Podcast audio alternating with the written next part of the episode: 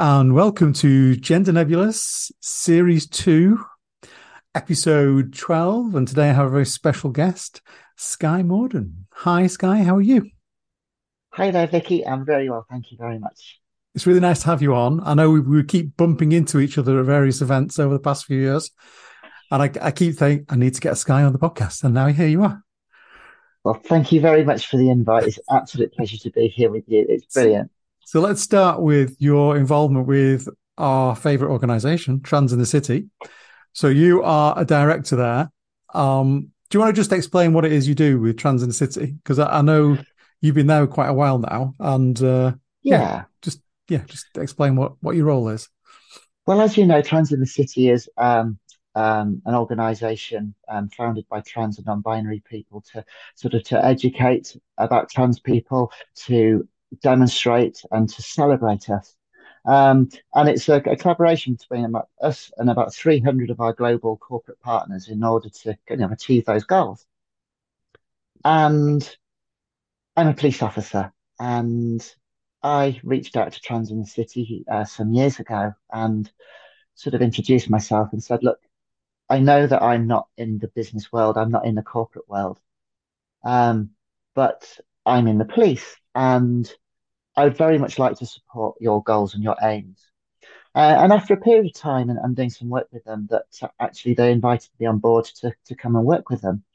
And at the moment, I'm now heading up the um, emergency services and armed forces sort of area of, of, of trans in the city because there are many trans, non-binary, and gender non-conforming people in the UK's emergency services um, and, and outside.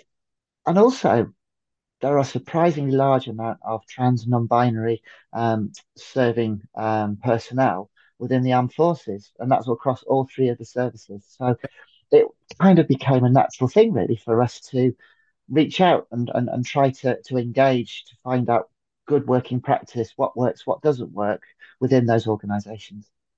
Yeah, so so your role is to kind of liaise with those different organizations and I guess get them involved with trans in the city, support the individuals within those organizations that might be trans or non-binary. And, and just kind of that yes. general kind of collaboration that you know we try to do across the board. I mean, if I just read out what Trans in the City's kind of um, I guess mission statement is, this is from the website. So it's Trans in the City is an open collaboration between global organizations, corporates and companies raising awareness to help further the inclusion of transgender, non-binary, and gender diversity in business. And I guess that also applies to, you know, what you just mentioned around, you know, police. I guess that covers things like fire service, ambulance service, military things. you know, there's a there's a vast area of you know which is outside of business. I guess which yeah you, know, you probably cover quite very much so, very much so. And you know what people don't seem to realize is that we're everywhere. You know, trans yeah. people, we exist. Non-binary people, we exist. People who are gender non-conforming and gender diverse, they also exist, and we've always existed, and we've always existed in pretty much every organization, whether that's overt and open, and or whether that's somebody just hiding themselves away.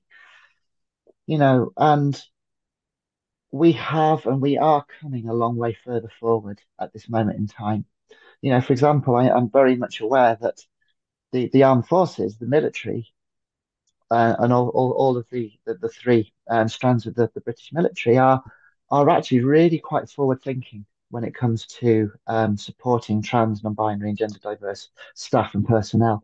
And, and, and that's just something that really took me by surprise and, and is something that actually drove me to really want to try to reach out and start looking at finding out what these good practices are yeah, you know, working in kind of related areas myself, you know, in my in my company, um, you know, it's it's it's not like working in the military. Obviously, you know, there's there's a corporate organization, and sometimes it's really difficult to get like the ERG or the organization within the company that deals with I don't know LGBT issues. It's sometimes it's hard to get them, you know, to do things that you know to make change that you can see as a trans person needs to be done you know so um i think in like the police you know you don't you probably don't have as much of that kind of corporate layers, it's kind of like if the boss says this needs doing, it gets done.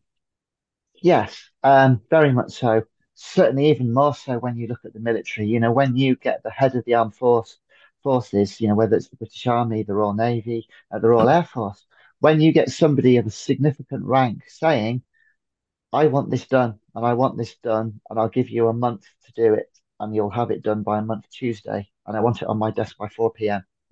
there's no me. There's then it will be done. There's, there's no, no, choice. there's no choice. Um, you know, you would uh, uh, you you would not want to go in front of your commanding officer and say, "Sorry, Gaffer. Sorry, sir. Sorry, ma'am.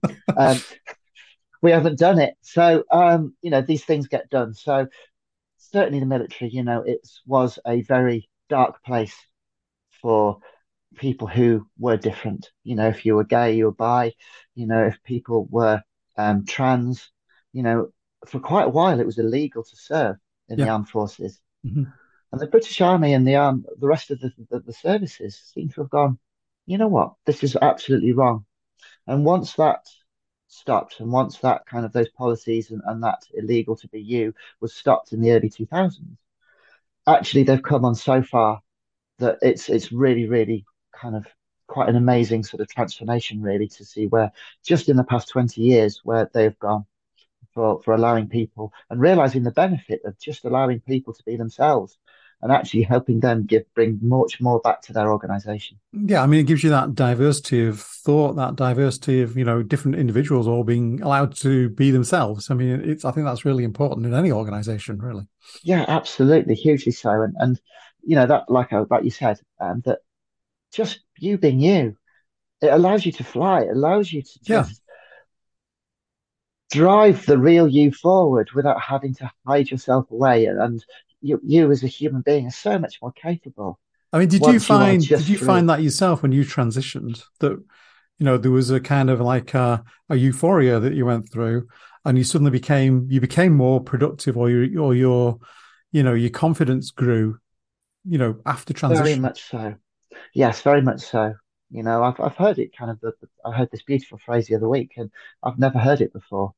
Um, where trans joy, trans joy, yeah. and having that joy of just simple acceptance of you being you. I'm absolutely flying. You know, I'm doing so well at work. I'm doing so well with with Trans in the City. I believe. You know, I'm I, I don't seem to stop, and I've got this passion and this drive inside me that's been lit because I no longer have to hide.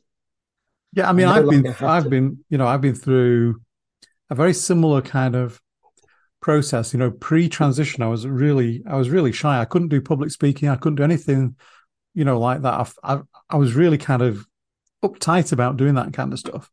Once I'd gone through transition, I suddenly, you know, all that kind of dropped away, and I can, you know, now it's it's easy for me. I don't know, don't know how that works, but it's as though, you know, there's a big kind of pressure taken off you, and you know, you you just kind of blossom. I mean, I've I've experienced that. Yeah, very much so, and and that's certainly the case with me, very much. So, I mean, that you know, that just kind of reinforces what we are just saying about you know being yourself, living your own, you know, living as as yourself, being yourself at, in your in your job. I think it's you know very much so. If you're pretending to be something that you're not, I mean, you're not going to be focused on your work, are you? No, not at all. And, and I certainly know that that's you know that's that's had a a bearing on, on, on, you know me and my life over the years. Yeah, too. now that I'm my authentic self, that you know what's in here is starting to match. Sorry, you know what's here is starting to match what's in here. That actually, you know what, it's brilliant. You know that authenticity brings that passion and that drive. Yeah, it's brilliant. Absolutely. So let's talk about the upcoming um, Trans in City event in November. Excellent. So Trans Awareness Week. Trans Awareness Week. Yeah. Um, Trans Awareness Week. So, uh, um, as as you know, Vicky, but as, as some of as some of the, the listeners might know, um, every year Trans in the City has a gala event, and last year um, we had probably, oh, I say probably, I think it was without doubt the biggest gathering. It was huge. Trans, non-binary, trans. It was incredible. The biggest gathering of trans, non-binary, and gender diverse people in a single space that wasn't a pride, and we brought together 600 amazing role models, 600 incredible people just to come and support and celebrate trans, non-binary, and gender diverse people. It was incredible. So this was in the Winter Garden, wasn't it? Um, yeah. I'm not sure what you call that place. Is it is it a function? So it's the biggest event venue in Canary Wharf. Yeah. Um, right. So the East massive Winter big, Garden, massive big room, Winter Gardens, big building, um, really beautiful designed architecture, right slap bang in the centre of Canary Wharf, and it's got space for 600 people, and we filled that place. And we could have filled it twice over, and it was just incredible. Yeah, um, it was such an amazing celebration. And you did a you you did a, a video presentation, didn't you? There was a there was a film about you and your kind of work in the police during the event. Yes, so I'm very visible within the policing organisation. I think within my area, within my region, but also, um, but also, I think nationally now. And um, I was approached by the Home Office last year, uh, and they said, "Skye, we are looking to uplift um, the police for, for, for, quite a significant number of officers because we haven't recruited really across the country for, mm-hmm. for many, many years. Um, and we're realizing that we need to engage with our communities and we need to engage with our communities better. And we want to reach out to all of our communities across the UK to show that actually we want they, you to feel comfortable within us, our organisation. We want you to at least consider us. So they said, Skye, we want to do a film. And this was the Home Office. And I went, okay, um, yeah, let's do it. So we made a film, uh, well, they made a film, and it was about me, about being trans within the police and my experiences. And it's, I think it's an incredible piece of work. Yeah. Um, it, it's an incredible, it's a powerful, moving piece. And I got permission um, from the Home Office uh, to have that video uh, and have that film presented at the Trans the City Gala. Um, as it as we was as I was presenting it, it was being released to the media, and boy, did it get released to the media. Um, so it was an amazing piece of work. So I um, we showed the film. It's a five minute film about me um, and, and about being trans uh, in the police and and my journey within the organisation, good and bad. Um, and then I talked about it afterwards, and I had a, a, a short talk and a, a, presentation about kind of my journey. Yeah. How I ended up uh, really on good. the stage at Canary Wharf. And it, it was, was really incredible. Good. It was brilliant. It was. It was one of the highlights of the of the evening. That. Um, oh. So, so this year's event is going to be is November thirteenth to seventeenth. That's going to be yeah, that's correct. Canary Wharf again. Um, all the information is on the Trans City uh, website. Website, I think, yeah. I think we're allowed to talk about some of the events, but not all the secrets. No, no, no, not at all. Some so... of it will be embargoed at this moment in time. but, um, so rather than having one big gala event, one kind of big spectacular day, I think the idea was, was that we look to have a whole week's worth of events, mm-hmm. a whole week of celebrating, a whole week yeah. of demonstrating, and a whole week of, of showing um, business and business allies and the corporate world and the public and private sector and the third sector that, you know, trans people, we're just incredible. And when we're allowed to be us, without to be ourselves, without hate and without fear, without anger and violence, that actually we are so, so amazing and that we are such authentic people to have and bring such good work diversity along with us. Yeah uh, you know, to celebrate us. So we're having a week's worth of events, and I can't wait. It's going to be brilliant. So the gala and awards is going to be on the on the Monday. I yes, think there's going to be. I'm not sure which day it is, but one one of the days is going to be a closing of the stock exchange. And Bobbi had done this in a previous year. She was the first um, trans woman to close the stock exchange. Market. that was a couple yeah, of years absolutely. ago. Absolutely. That was a really amazing. fun event. I'm not sure were you there for that one. That was I was. Yeah, yes. that was two years ago, wasn't it? That was really good. Yeah. Um, I think there's going to be another celebration evening. I'm not sure all the details yet, but that, I think that's on the Tuesday. And then there's this yeah. student ambassadors conference, which is a new thing. Trans in the City is getting involved with now. You know, with bringing in you know, student aged people to kind of, you know, bring them through into their careers, you know, uh, as allies, um, trans individuals themselves, non-binary people. You know, I think it's just to give them some kind of support so that, you know, that they are, they will be the future, you know, people like us, I guess, when they've, when they've, you know, progressed in their careers. Yeah, absolutely. You know, young people I was going to say something really stupid. I was going to say young people of the future. Well, clearly they are. Well, they um, are the young Peter of the future. Yes, yes, indeed. young, yeah. Um, basically, but young people, they're incredible, and you know, young people are so much more open, and you know, having uh, an organisation like Trans in the City support um, young people through their start of their journey. Um, you know, because as you know, being trans being non-binary is is a difficult journey and it's not an easy journey. And actually, starting into a employed working environment as a trans person can be terrifying, as I full well know, as I think as everyone knows. Yeah. And actually having support and having an organisation like Trans in the City to support these wonderful student ambassadors to actually start their careers, I think is such a wonderful thing to be able. I mean, can you imagine? Can you imagine at that age had you had that kind of support? You know, when you was just starting out in the police. I mean, can you imagine if you've had that? How how much easier it would have made things for you? Yeah, life would have been so much easier and so much, um, or maybe not easier, but I mean, I just, just knowing that you've got that support yeah. in the background and yeah. somebody can go and talk to you about it and they can, yeah. you know, give you assistance if you, you know, in, in your in your career. I mean, I think it's a brilliant idea. Yeah, very much so. So it's wonderful, and I can't wait for that. Yeah, that, I think that's I think that's going to be the highlight this time round because it's a new thing and, it, and it's so kind of important. I think to, you know, get the students involved with a conference like that. Really good. Yeah, very much so. And then earlier in the year, we bumped into each other down in Chippenham at Chippenham Pride, where Trans in the City was doing a speakers stage event. Now, this was this was something that really caught my eye because normally I don't think I would go to something, you know, like a small pride that's quite a long way from where I live.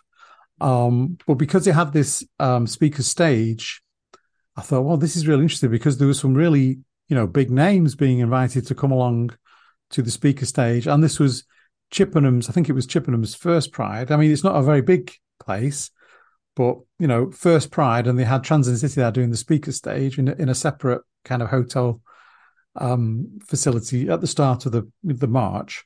So I think I think it was really good because you know we had Lisa Power, Lord Michael Cashman, Peter Tatchell, Linda Riley, Ian H. Watkins teaching everybody how to sing and dance, um, Emily Hamilton, yourself, Eva Echo, Len Montgomery, you know, to name just a few.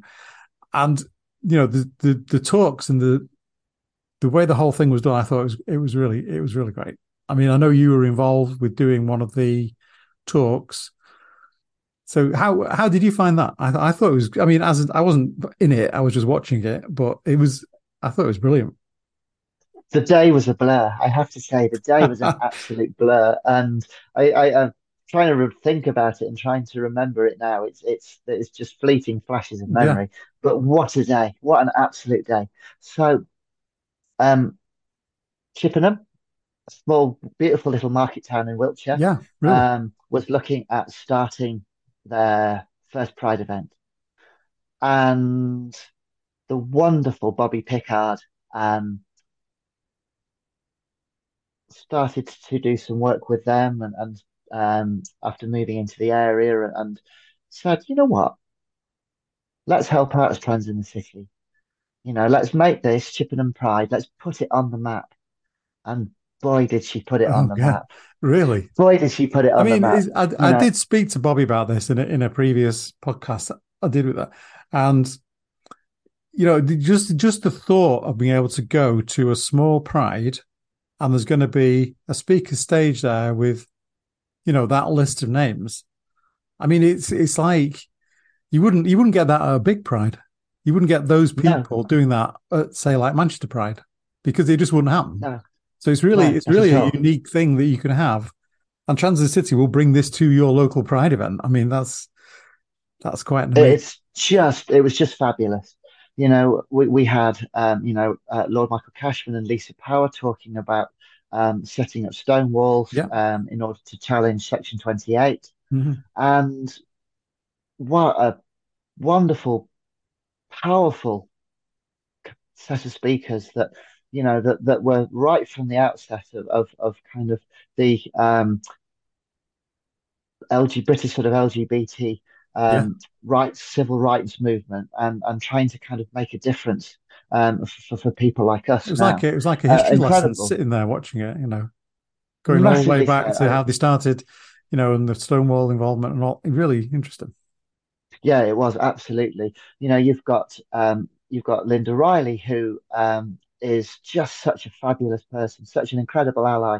Um, you know, um, who is the head, the the the the, the just the wonderful head of Diva magazine, Yeah, she's a she's the publisher, isn't she, of Diva magazine? Yeah, Yeah. the publisher Yeah. of Diva magazine, you know, the biggest lesbian magazine in Mhm. the world. And here's Linda Riley talking about her personal experiences, Yeah. literally sitting six foot in Yeah. front of you, Within touching distance. within touching distance. It, it was just brilliant. Uh, and then, of course, we had Ian H. Watkinson Oh, Steps, I'll tell you what, that was that was an amazing uh, interview, wasn't it? Bobbi and wasn't it Bobbi and? Ian, and then halfway through, we put some of Ian's steps music on, and he starts teaching the moves to the to the audience. it was it was It, it was just fabulous, and It it was was. like, when, where, where do you have these kind of these experiences? You know, it's it's just it, was magical. Um, It you was. know, I spent the day making sure that, or helping, um, helping the wonderful Nikki, um, our business manager for Trans in the Mm. City, just making sure that the day, you know, I a mean, the whole thing went round. really smoothly, and it was it was brilliant. Um, I, I, I was I was I was exhausted by the end of it, but I what a day! And Yeah. the Trans in the City speaker stage, you know, it's not the end of it. You know, that's not the end of it. You know, well, we I think we will certainly look to, and there certainly will be attempt plans to try to bring that bring that back and take Oh that yeah. out to smaller grassroots prize events because what an amazing stage and what a thing it brought to Chippenham. I mean, it's such a kind of like simple thing, isn't it? It's like it's just all you need is a stage, an amazing guest list, and you just have these little chats. I mean, it's it's it's it's the perfect thing. You can take it anywhere. It was it was brilliant. So yes, let's have more of that. Let's have more of those. Absolutely.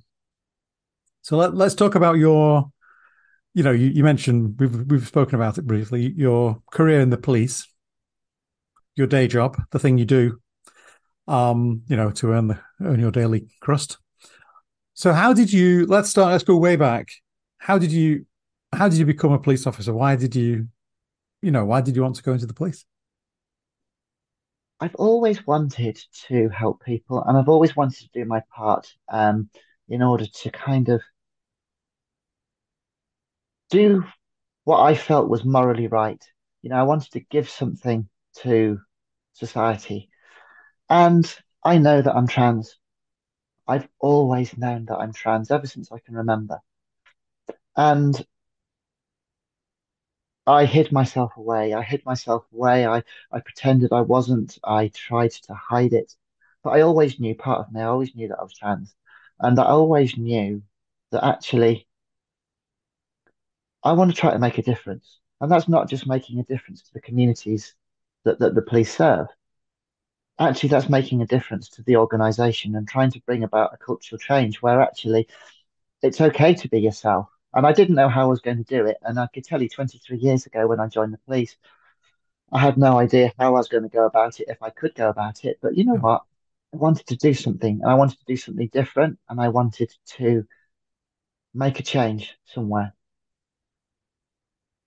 So, how long were you in the police before you, you know, got to that point where you you needed to transition? And how how did you kind of how did you get to that, you know, point where you felt comfortable enough to, you know, start that process? So when I joined the police in the early 2000s, 2001, it was a very, very different organization to how it is now. And I wasn't really able to accept myself in my own head, let alone the organization accept me. I think there were trans people, there were trans officers in the police, but they were generally um, that they were certainly made fun of within the within the press. Um, you know, look at this trans cop, you know, Yeah. um, used to be used to be Dave, now is what have you. Uh, and and it was just the same sort of story that we kind of see now. And I hid myself away. I did. So was there a lot of bullying in the police around these kind of issues? No, not really. There wasn't that much bullying. There was just wasn't even talked about. I don't think. You know, So we had kind a of a hidden officer. thing. Yeah, I think so. We had a gay officer on shift, uh, openly gay. They they'd just gone through a civil partnership, and they were they joined with me, and they were terrified about coming out. And they Mm. went, you know what? I've just got to tell them. I've got to be open because I'm, you know, I'm, how Yeah. do I go to a police event with my partner who's Yeah. who's all in all what state of state of things, technically legally is sort of my partner, my husband. Um, how do I go about that? And actually, the police really surprised them. And you know, I'm I'm, I'm gay, and everyone went, yeah, okay, it's fine. And and that gave me a bit of hope. But I still actually wasn't able to accept me myself, if that makes sense, because I Mhm. wasn't. I didn't want to. I knew it was there. I didn't want it to be accepted because I knew, though the hate and the pain that I was going through, I didn't have the courage really in my own head for me to be me. Yeah. Um, and I, I've done, I think I did 14 years of frontline response policing. Um, I, because I was really struggling and internally everyone said, Oh, Maud, Maud's fine. Maud's ace. Maud's really funny. You know, one of the stand-up people, one of the stand-up sort of people on shift. What people don't get now or what they, they just went, no, really? When actually I was really struggling with my mental health because I was really struggling with hiding the real me. You know, that every time you walk past a shop front, every time you pass walk a win walk past a window, a mirror, and you see not you in your face. Every time you get out of bed and you're wearing the wrong skin and you're wearing the wrong suit, it just it just breaks you over time. And so I'd kind of hide hidden away, hiding my mental health problems and my struggles. And I became part of a mental health project within the police, um, part of what's called street triage, where um, the police would be working with ambulance service and mental health professionals. And the whole idea was that we would try to, if an ambulance crew, a paramedic crew, or a police response crew went to a person in crisis, actually they've now got a reason, they've got, now got a service that is a 24 hour blue light service that can come and take over and actually give that person an Mm. appropriate outcome when it comes to mental health care. Um, you know, ambulance service, all they could do is take somebody to A&E. Well, that's not always appropriate. The police have got no powers in an address apart from to call for a mental health assessment. Yeah. But if somebody's in public, Mhm. all they can do is take them to a place of safety.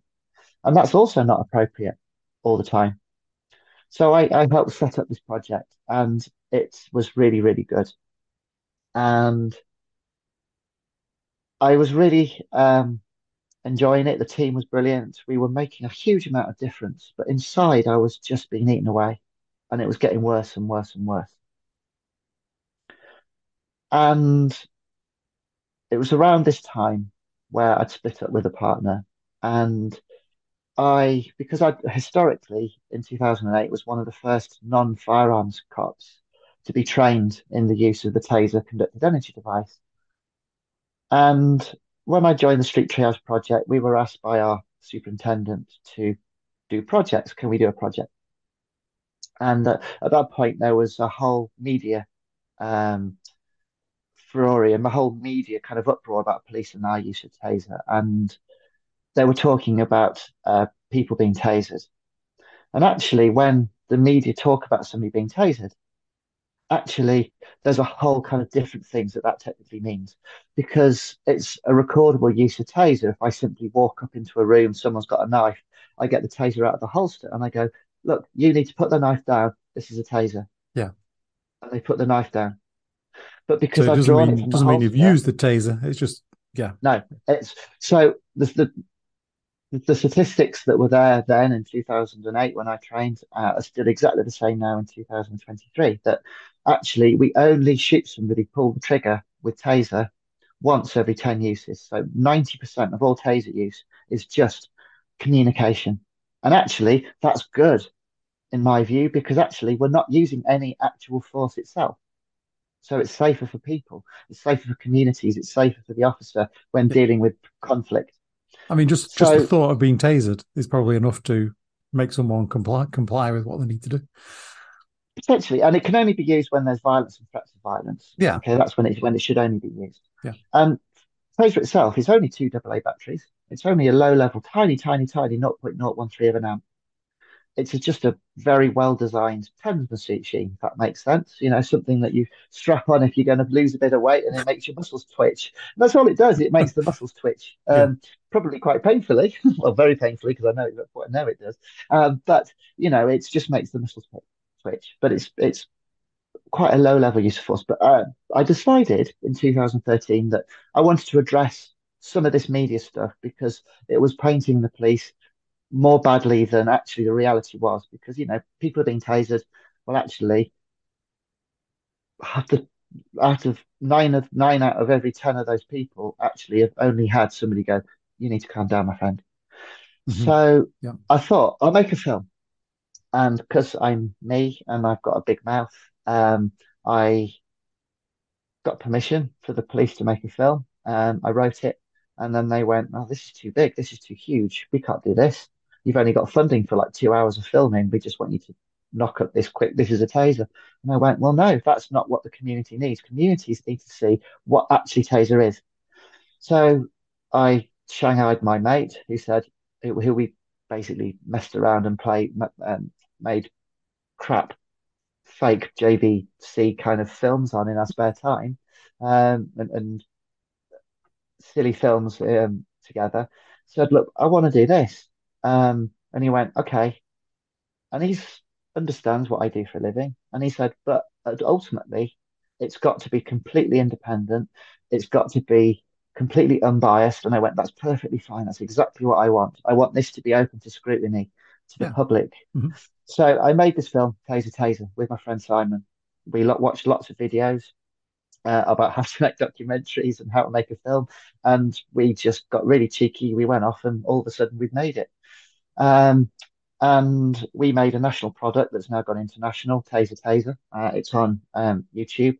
I think we're just about to hit 30,000 views on it, which is so it's on YouTube still. We can go and watch that if we want. Yeah, yeah, yeah. You can Taser Taser. Taser and Taser. then I was Taser Taser. And then I was able to facilitate a, a sequel, a second film, um, to help a, a, a young um, filmmaker with his final year project at university and to do kind of a sequel. So that's about people's perceptions of Taser, to engage with Amnesty International, to engage with, um, you know, community groups about their thoughts about what Taser were, was and, and, and us. Yeah. So I've made this, this, this Taser sort of film project. And I was really struggling. And once those films went out and I split it with my partner, I wasn't in a good place. And, you know, I was contemplating ending everything. And I got to the point where I thought, I, I, I need to be me.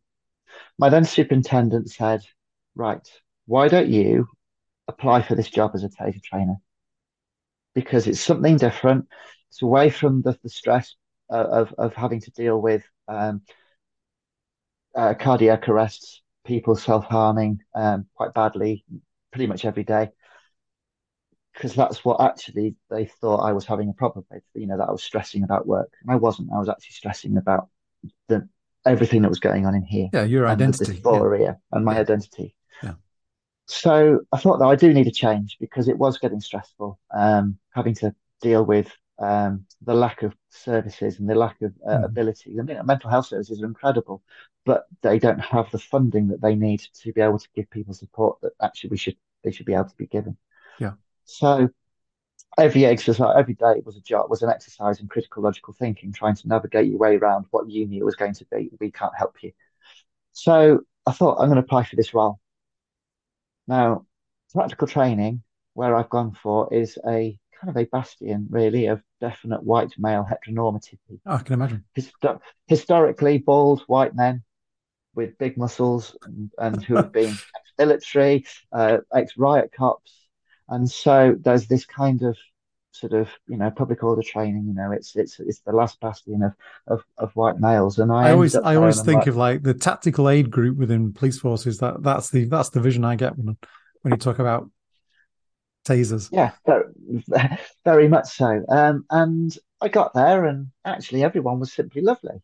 And I was with a new partner by then, and she was just incredible for me. So she was um, learning to be a counsellor. She was doing a master's in counselling and psychotherapy, uh, in person centered therapy, and wasn't counselling me, but she went, "You're trans," and I went, uh, "But." Uh, and I wanted but inside, I wanted to scream, "Yes, I am," but I didn't have the courage to do so. She went, "Just you are trans. Just be you." Anyway, she pushed me and pushed me, and I came out to my friends and my family. And it was really, really good because they were really, really positive in the main. My dad less so, but my mum very positive. In fact, my mum just went, Yeah, I know. First words out of her mouth, I know. I knew.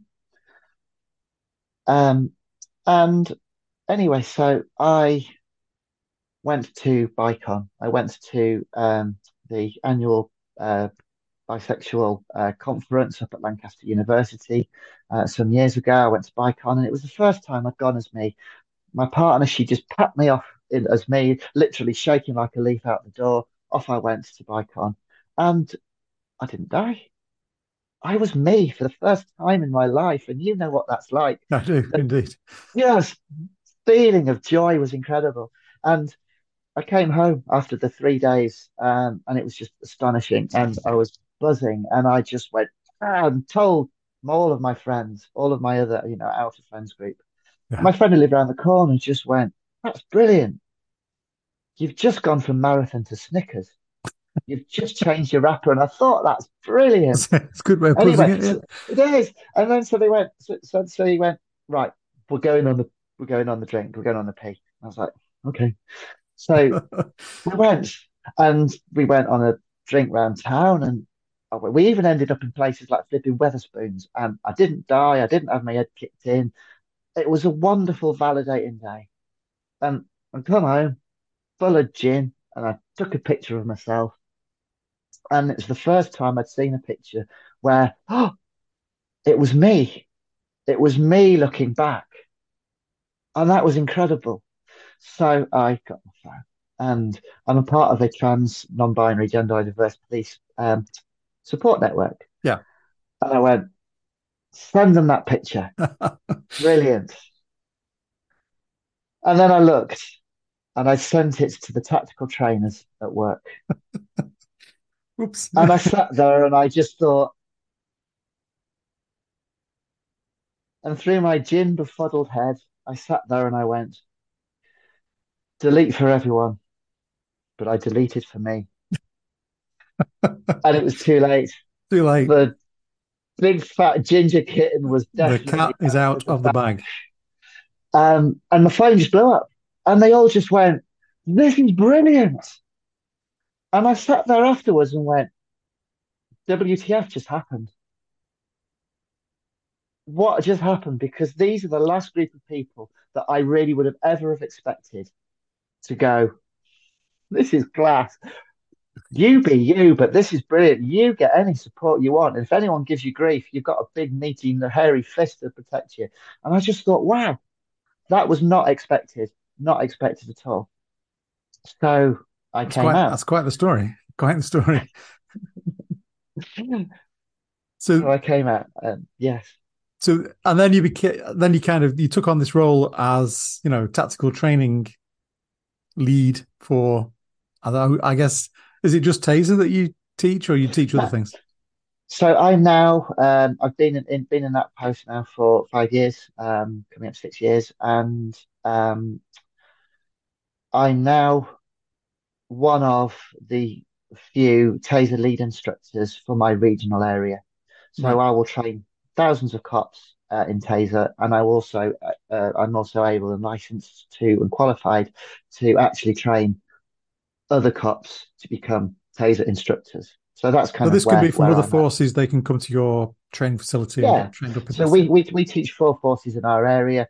Mm. Uh, we we get about 8,000 cops in our region coming through us every year. Wow. Um, I also teach public order. So uh, the police's response to events where there are people, where there are groups of people. So that could be a community event. That could be um, a, a, day at the races where they think there might be a large group of people that need to be managed to get them in. Um, so how do we as police deal with public order, public safety? You know, dealing with groups of people from football. You know, from how do we deal get forty thousand people into a ground from opposing sides, or opposing teams, and then back out again onto the appropriate rail networks and rail links and road links. How do we get them out?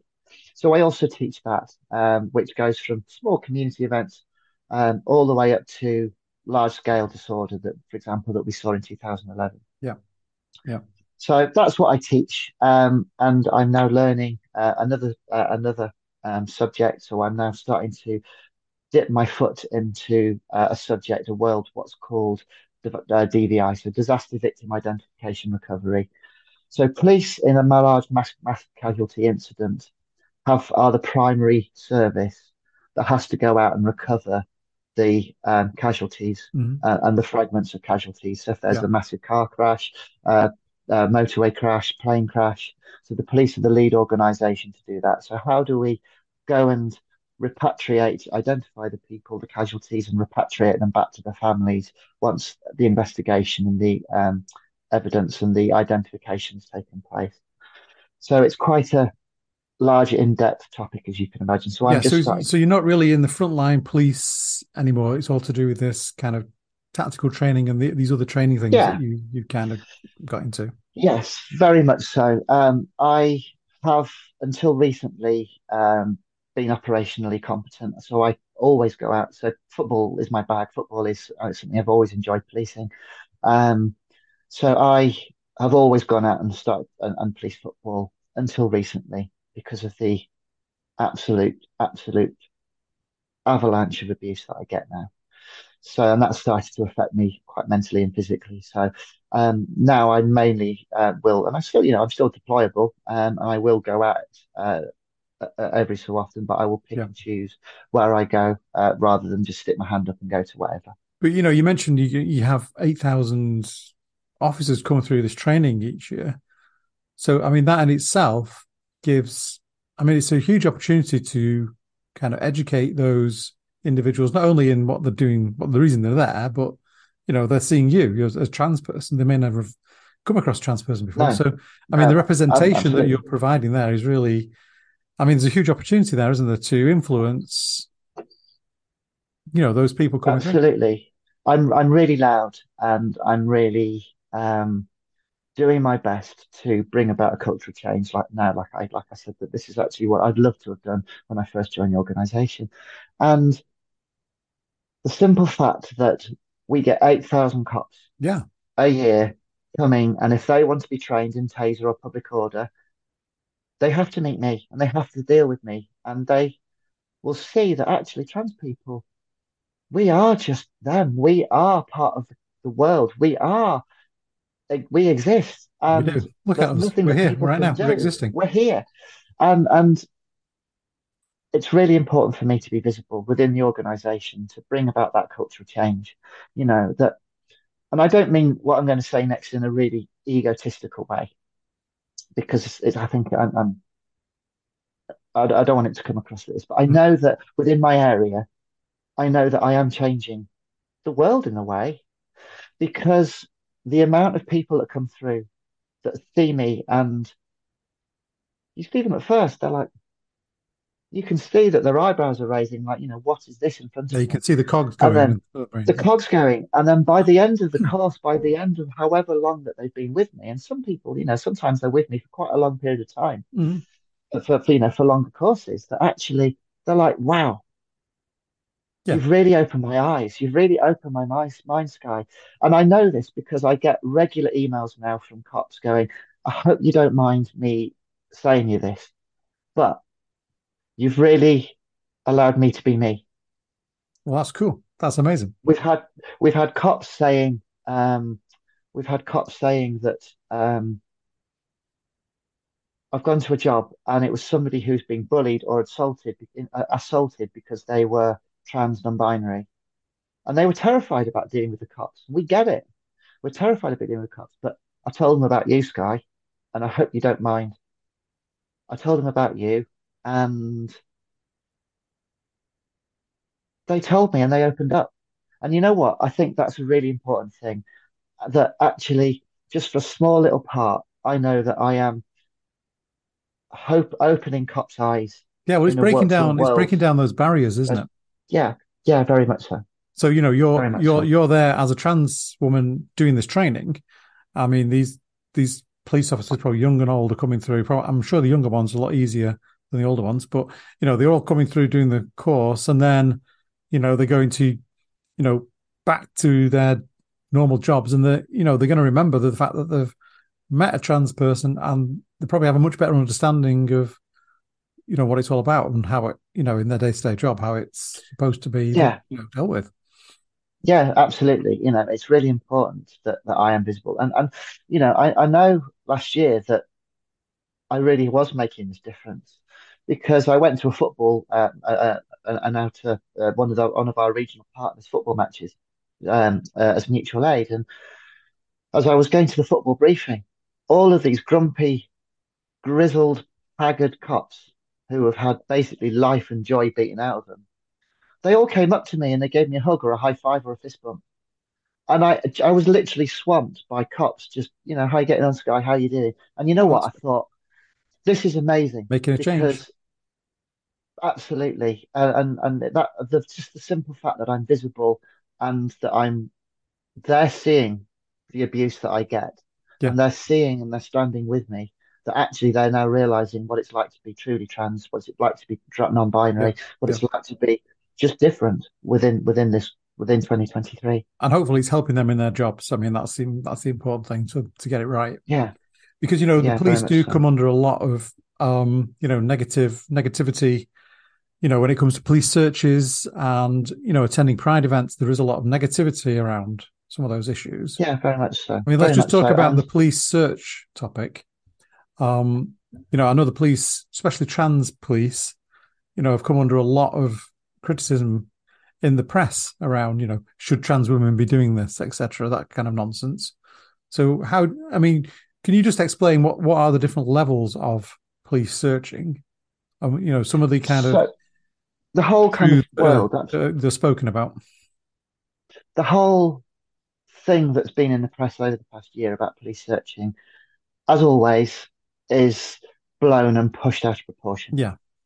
It always is because trans people involved and they've got to demonize us. People have got to demonize us.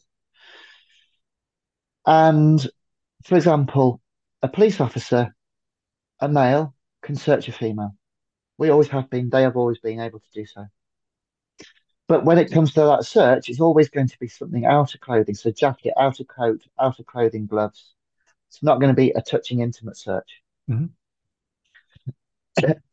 any kind of touch that will be, you know, kind of a physical touch will never be any intimate areas and will generally just be a light pat down. And the policy that's been signed off and we're hoping to be pushed through that all the chiefs agreed to last year, which is what drew all the attention from the yeah. press, will be that actually when somebody is living and presenting full t- full time as their authentic self, they can search in as that gender. Yeah. Mm-hmm. Um, if somebody says, "I'm not being searched by you," well, that always happens. You for might whatever, have had a fight for whatever reason. For whatever reason, you might have had a fight with somebody. You might have tried to lock them up and had a, you know, try to put cuffs on them, and they might have resisted, and you might have tried yeah. to, you know, you've had an issue. They may not like you, and then it comes to that search. They're like, "Don't you search me, mate." That happens all the time. Yeah, right. You'd be like, "Okay." So you, they over there. Another officer comes in and does that. Yeah. Yeah. And it's exactly the same as am I going to be searched by an officer who's Indian or Sikh or black? People will say, I'm not being searched by that person. Well, we're not going to have, generally, most of the time, we're not going to end up having it. You're not going to get into a conflict over that issue. You're just going to. Over that. Yeah. Mm. It just, and it's exactly the same with trans searching. That actually, if somebody says, I'm not being searched by you, all right, fair enough. That's fine. You're not going to be searched by me. Yeah. Simple as that. And when it comes to intimate searches, people say like, you know, we're going to be doing intimate searches and in cavity searches. Never exists. It doesn't exist. Police have never done an intimate search. So anything like that would have to be done by a medical professional in a medical setting. if at all, and it, and generally it won't be it won't even be done in them. You know, the only agreed procedure would be by a medical professional, but actually it wouldn't happen. It would never happen. You know, if somebody's think they've swallowed it or they've stuffed something somewhere, well, actually they'll just wait a period of time for them to go to, to go to the toilet. Yeah. So there- I Everyone- mean, there's no issue really. I mean, it's pretty straightforward what you just explained. You know, it's just, it's just been blown up in by our, you know, the usual British media, the right wing media, um, into something that it shouldn't be. You know, it's just it's just nonsense. Yeah, It is nonsense, and and, and that is the issue. You know, it's being trans in 2023. Everything is blown out of proportion, but then that's because there's a lot of very powerful people, a lot of people with a lot of money, who are at the moment targeting us hugely. Yeah, I mean, we see the same kind of criticism for trans people who work in the ambulance service. You know, why is this trans person, you know, treating this person in, a, in a, you know, in an emergency medical setting? Well, you Yeah, know, I mean, so. yeah, I mean, it's the same. It's the same thing. You know, it doesn't matter if the trans are there to help you. You know, it's Yeah, exactly. Um, you know, so it's a very so it's a controversial topic, but as like, like everything, it's generally inflated yeah, above all else. infl- yeah. And then what about the, you know, the issue of online abuse? You mentioned before that you, you know, you have suffered a lot of abuse, and I think you've also had, you know, counter-terrorism looking into some of the cases that, you know, involve yourself because of the, you know, the the absolute, you know, the volume of hatred that you get. I mean, how do you deal with that? I don't know. They must be horrendous. Um, I know at times I drink too much. To be brutally honest, I do at times. Um, sometimes I will just run and run and run and run and run until I can't run anymore. Sometimes I'm really good with it. Um, sometimes the poor cat just gets sobbed into. Um, so when I came out, I wrote a piece. I think it would have been sort of around about 2019 uh, for Trans Day of Visibility or Trans Awareness Week, and I wrote a piece for the police about you know my journey and how you know how supported I'd felt by my colleagues, certainly in a historically heteronormative alpha male kind of world. Um, and the job went, oh, this is really well written. This is lovely. Um, can we tweet it out? And I went, yeah, of course. Thinking, what can go wrong? Um, and I I put out this this little piece, and it was picked up by a local paper, and it got quite a bit of positivity. And I was like, yeah, I like that. It's all right. It's good. And the next day, our corporate communications team was approached by a um, global news media organization, and they said, "We'd like to see more about Skye. We'd like to know more about her. We'd like to do a piece." This is what we've done. And it was always, like I said before, it's, you know, here's Dave, Dave's now Samantha, here's, you know, here's Jeffrey, Jeffrey's now Yeah. Francis. You know, it's just this, just always the same kind of stuff. Yeah. I went, I'm not doing that. I'm not doing that. I'll give you a story, but I tell you what, we will write it with you, i.e., we will guide the story that where it goes. Yeah, And yeah. we want to write a positive piece about being trans in the police. Mhm. So we did. And somebody came round and a photographer a day after and took some pictures. And I, um, being very naive, was with, with some of these pictures. And basically, it went out. And I was teaching public order that day. And my then partner rings me up, the person who pushed me. And she rings me up and she goes, Skye, there's reporters at the house. There's reporters in the street trying to track you down. Wow. I get a phone call from my other neighbour who happens to be um, for a different policing organisation, rings me up and says, There's people in the street trying to track you down. They're being a bit cagey with ID. Oh, by the way, your truck driver neighbour is chasing them down the road now. And I'm like, Oh, well, what's going on right at this moment in time? I'm causing a cross border incident. Um, right, okay. So I rang up, I put a log on and said, look, you know, somebody needs to go to my home address. There's people pretending, pretending, pretending, pretending. Ah, maybe like Yeah. uh, reporters at my house. Um, me, me neighbours chasing me down the street. We might want to, you might want to act on it quickly yeah, an incident happening. before before this escalates. Managed to corral the neighbour to, to get him back inside. Um, and I got a letter. There's a letter through the door saying, you know, this is this is somebody from from um this this news organisation. We want to speak to you on behalf of the Daily Mail, on behalf of this. We want to speak to you. And I'm like, well, that's not the way to go about it. If you want to go about it, you speak to my corporate cons. This, you know, we, there's agreed things that Yeah, the press yeah. want to speak to police over. Anyway, it was I was terrified, as you can imagine. You Mhm. know, I was terrified, and within those few short hours that story had been picked up. You know, look at Skye, the, the, the taser cop, the trans taser cop. It was picked up by every single tabloid and every single broadsheet in the UK. Every single one of them pushed this story out. They tried to twist my words. They tried to make me Yeah, look so like portray you a figure of no fun. doubt. Uh, yeah, a figure of fun. But it'd been written quite well, so it was mostly a positive piece. And it went out, and it was just across the whole of the UK. Then it went across Europe. Then it went across the Far East and Asia. And all the while it was generating these comments. And I was just the world's most evil person if you read them. You know, I I'm a paedophile, I'm a fetishist, I'm a rapist, I'm a murderer, I'm a danger to women. This stuff just kept going and going and going and going. Within a few short hours, there was 256,000 comments about me that was recorded by the police. 256,000 comments just within a few short hours. Within 48 hours, there was 17,000 posts about me by the far right on closed far right forums and, and far right open forums. Mhm. 17,000 conversations about the, the, the trans taser public ordered cop. And it was just crackers. And it hasn't stopped since then. It hasn't stopped. But it's really important for me because we've got a long way to go in the police. I'm not blind to that. We've got a long way to go. Yeah, loads of my colleagues are brilliant, but I'm sure some of those people will be in that room going, what, you know, what is this? Who is this? So I know that we've got a way to go. I know we have. And sometimes, goodness me, the police doesn't, as an organization, doesn't help itself. Sometimes you just think every single day, what are we doing? We need to be better.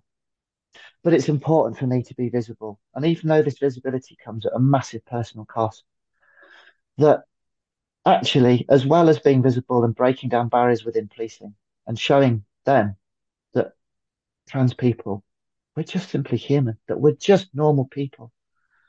But I'm also important, it's really important for me to be visible, to actually show that trans, non-binary, gender diverse people, that actually they, that you have a representation within the police. And actually that you have people that hear you, that understand what it's like to be you and to understand what it's like to be trans, non-binary, gender diverse in this world. This world of lies, of hate, of misinformation, of, of, of just vile commentary. So it's really important for me to be visible. And as it stands at this moment in time, I'm up to over 2 million hateful comments online aimed at me, just aimed at me at personally using my name. That's 2 million recordable comment aimed at me. And it's just vile. Yeah. You know, people, uh, people, um, who have been involved historically in the TV. I'm not going to say their names, but people who've been involved in the TV, I know exactly sure you, so you know who I'm on about. Photoshop my face into some horrific images. Yeah. They're obsessed with me. They're obsessed. I seem to live in these people's heads rent free, and it's just bizarre. But it's important that I show trans, non-binary, and gender diverse people that actually that they have somebody that hears them, that is trying their best to bring about that organizational change within an organization that is like a monolith, that is like a pillar that is made of rock, that it's difficult for it to try to move forward. But you know what? It is. It's a different organization to where it was when I joined 23 years ago. And it'll be a different organization to where we were now in 23 years' time.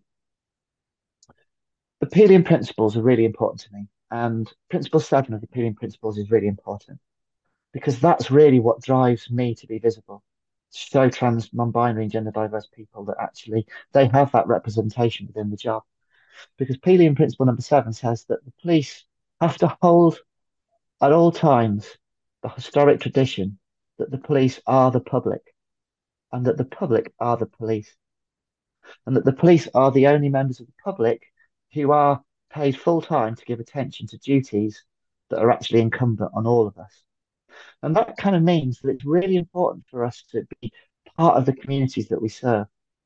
And that includes trans, non-binary, gender diverse people, yeah. which is why I really, I drive and strive to actually be visible and open. Even if sometimes I don't know how I cope with it. Sometimes you, you know your your visibility within the police. I mean, it's a real resource to other trans non-binary people because you know if something happens to any of us, we know that okay, Skye Skye is a police officer. We can talk to you. You know, you can give us advice. You know, you're you're available yeah. as a resource to this whole community. You know, uh, I, th- yeah, I think it's very important so. to have that representation in the police. I know it's not it's not perfect. I know that. You know, there's problems with you know police at Pride. There's a lot of criticism about that. I mean, we'll talk about that issue in a minute, but I think it's I think it's really important that somebody like yourself being so visible, you know, and an example making change, it's really important to you know to have you there. Yeah, I believe so, and you know, you've you've mentioned police at Pride, and that there are many who say we shouldn't be there, and I hear that. Yeah, I mean, a lot of people I, have I, bad I, experiences. That's where it comes from. Yeah, of course it does. And you know, when you look at the history of Pride, Pride history, uh, historically comes from the Stonewall Inn and the Stonewall yeah, riots, and yeah. this is a protest against the police. Mm-hmm. And I get that, and I hear it,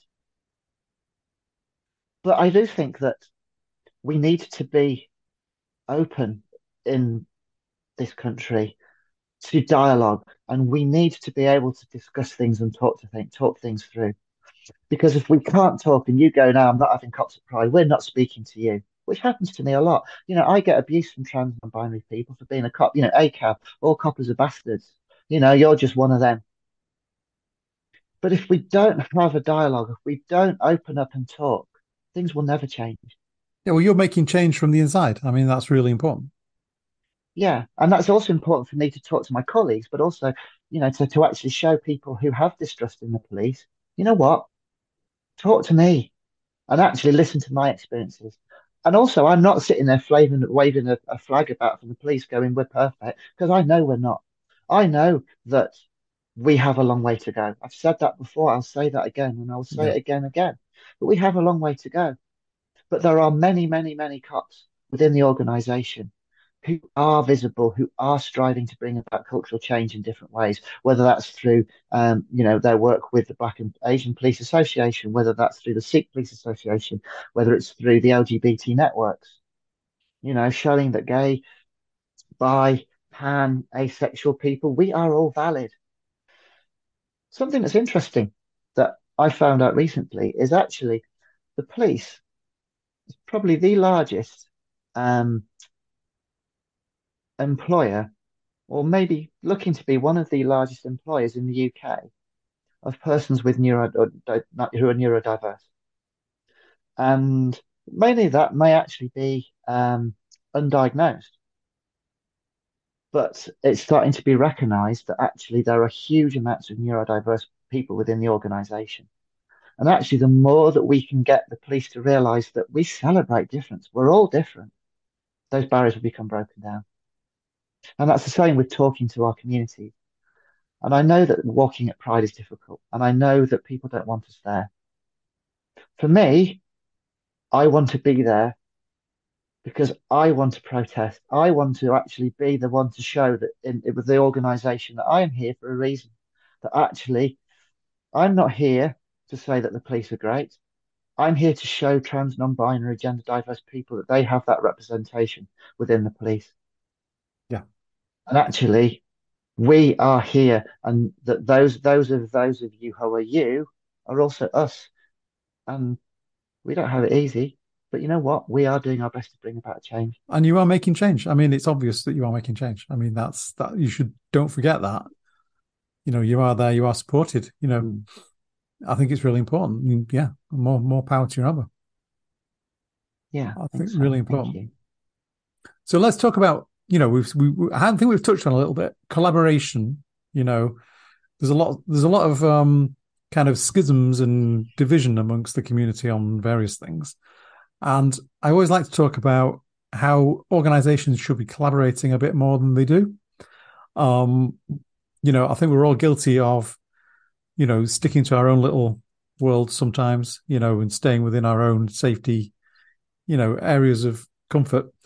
Um, but we really need to we need really really need to work more together, collaborate more together, big on big organizations with small organizations, you know, and do Yeah. that, you know, do that collaboration, that intersectionality a lot more than we do. I don't know how we do it. Trans in the city is making huge inroads into this. Um, sounds like you're doing a similar thing with your job. You know, what what are your thoughts on collaborating? You know, not not just in terms of being a police officer, but you know, within the community, the wider community of trans and non-binary and LGBT. Yeah, I'll stick my absolutely. I'll stick my trans in the city and police pat back, both of them on here. And you know what? That we in the who are trans, non-binary, and gender diverse, we are massively under attack at this moment in time by some very well-funded, very well-connected people. And sometimes I find it, it's so frustrating that quite often we don't want to talk to each other, or that we don't want to kind of reach out and hear our stories between ourselves at times. You know, quite often charities and uh, third sector organisations are often really quite siloed because, you know, we've got to keep and protect our funding stream. And in a way, I kind of, you know, I get that. Yeah. But actually, you know what? We need to talk. We need to communicate. We need to work together. This is not a place for ego. This is not a place for us to um to um you know have I don't I don't agree with you, so I'm just going to fold my arms and listen or not listen to a word you're saying. We need to hear people. We need to have uncomfortable conversations. You know, we need to have uncomfortable conversations within the police, and it's exactly the same thing. You know, we need to talk and have those times where it's uncomfortable, but we are actively listening to all of the members of the community. We're hearing what they have to say because it's getting that work together. It's that collaboration where all of us hear what we have to say that actually we will start to stand and be stronger for each other because we are really good. We are really good at being visible, or some of us are really good at being visible. Um, you know, there, there are there, there are young kids who go out there and protest every single day Yeah. that are Yeah. really visible, and that's just brilliant. Yeah. But we need to have that conversation piece where actually they'll talk to me as a cop, and we'll have people who are in charities, in big charities, who are willing to engage and support with small charities and not worry about the small charity trying to steal a small amount of their funding. You know, we we need to work together and we need to put aside any of our differences Yeah, I agree. because we are under attack. And it's that communication piece. It's us having that point where we can talk together and we can listen and we can see each other and we can actually see each other without having those blinkers on. I think that's where we'll start to have that better collaborative work. Yeah, and I think we really should important. remember that collaboration works in both directions. You know, you have yeah, to collaborate, so. you know, up the tree, down the tree, sideways, every way you can. Yeah, Uh, You know, it's not it's not about getting the exclusive or keeping it to yourself. You know, you need to open the door and share it with other people, you know. yeah, exactly. Yeah. And have a common message, and that's where that's what we're missing. You know, we're we're we're just we're just everywhere. But I don't want to be here. I don't want to be talking to the police on a regular basis. I don't want to be going out and, and, and showing trans people that they have representation in the police because it should just be an accepted part of life. Well, yeah, I mean, we will get there. We will definitely get we there. will get there. We will absolutely get there. You know, Uh, we just touched on activism and protest. Um, what were your thoughts? I mean, I know you're a police officer, so maybe you've got slightly different views on protest, but you know, young people, they love to do you know kind of like the the pro the, you know the one that's in Glasgow the, when they do the song and the dance protest. Can't remember what it's called now, but that's really fun. I really enjoy the way I really like the way they do that. And then you look at people like Peter Tatchell, who's like a one a one man crusader who, you know, goes to places you know all over the world and puts himself in great danger. You know, so you've got his kind of protest. And then you've got people who do things like, you know, just everyday things like they, you know, they they, they run a little organization. It's, it's a kind of a protest, you know. So you know what, you know, activism, protest. What I think is the best way to look at it is do what you can. Don't be pressured into doing things you're not comfortable with.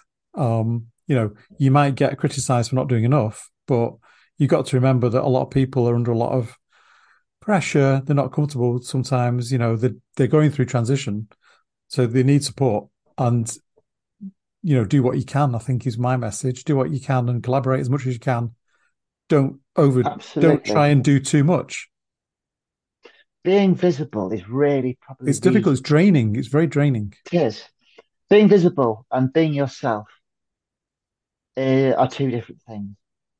But the more that we have visible trans people, non-binary people, gender diverse and gender um, expansive people, that will start to impact on society because people will see that, that it's just normal, that we've existed, that we've always existed, going back thousands and thousands of years.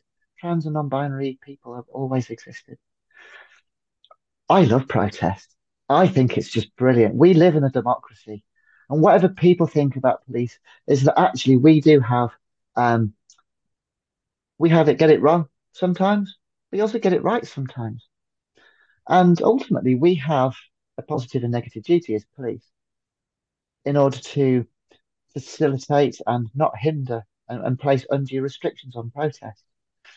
And I know you know, I'm a cop and people are going to probably quite often, a lot of people might just say, you know, especially when Skye talks about protest, you might switch off. I think it's brilliant. Freedom of expression is important. Freedom of expression is important. Freedom of assembly is important. You know, it's really important that people can stand and be themselves. We need to be ourselves. Just walking out the front door in 2023 as a trans person is an act of bravery. And sometimes yeah. it's in its own right is just an act of protest. Yeah. Just going to the shop and buying a loaf of bread, sometimes as a trans person who's visible, is an act of protest. And it's not something that we want to do. Sometimes it's just what we have to do. I think it's brilliant. And I think if people go out and protest peacefully, that's just incredible. That's brilliant. You know, absolutely power to everybody to do so.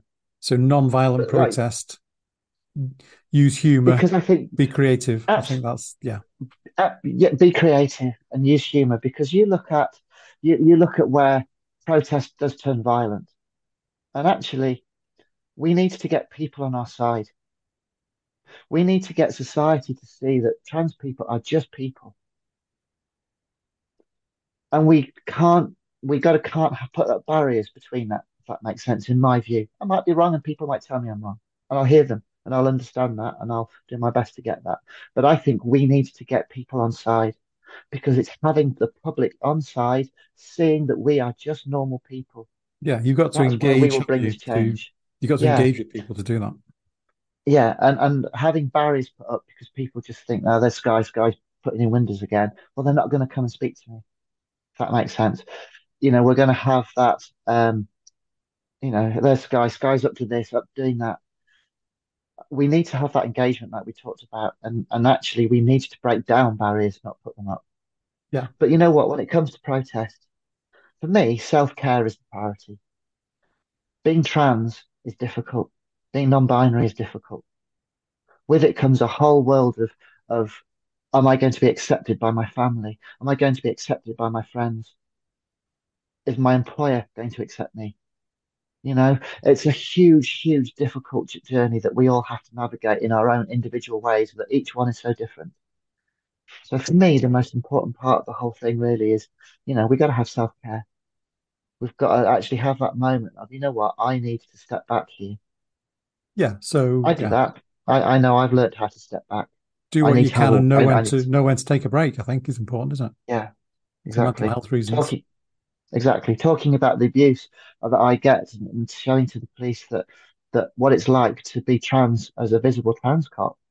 You know, there are times where I've stood on a line at a football stadium and I've had thousands of fans in a in a in a stand singing abuse solely at me. Mm-hmm. I've had a whole train station singing, is it a man or a woman at me?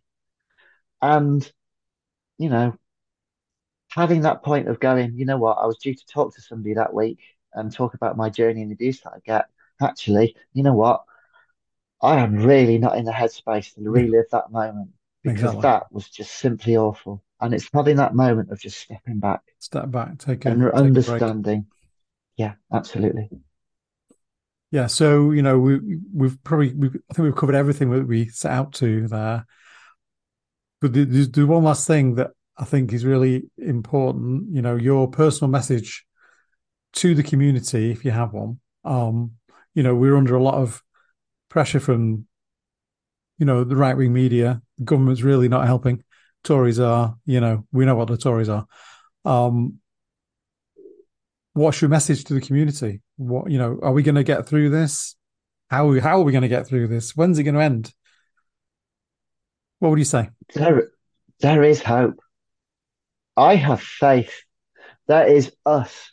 There are us, and hope is the biggest thing that we have, and hope can never be taken away.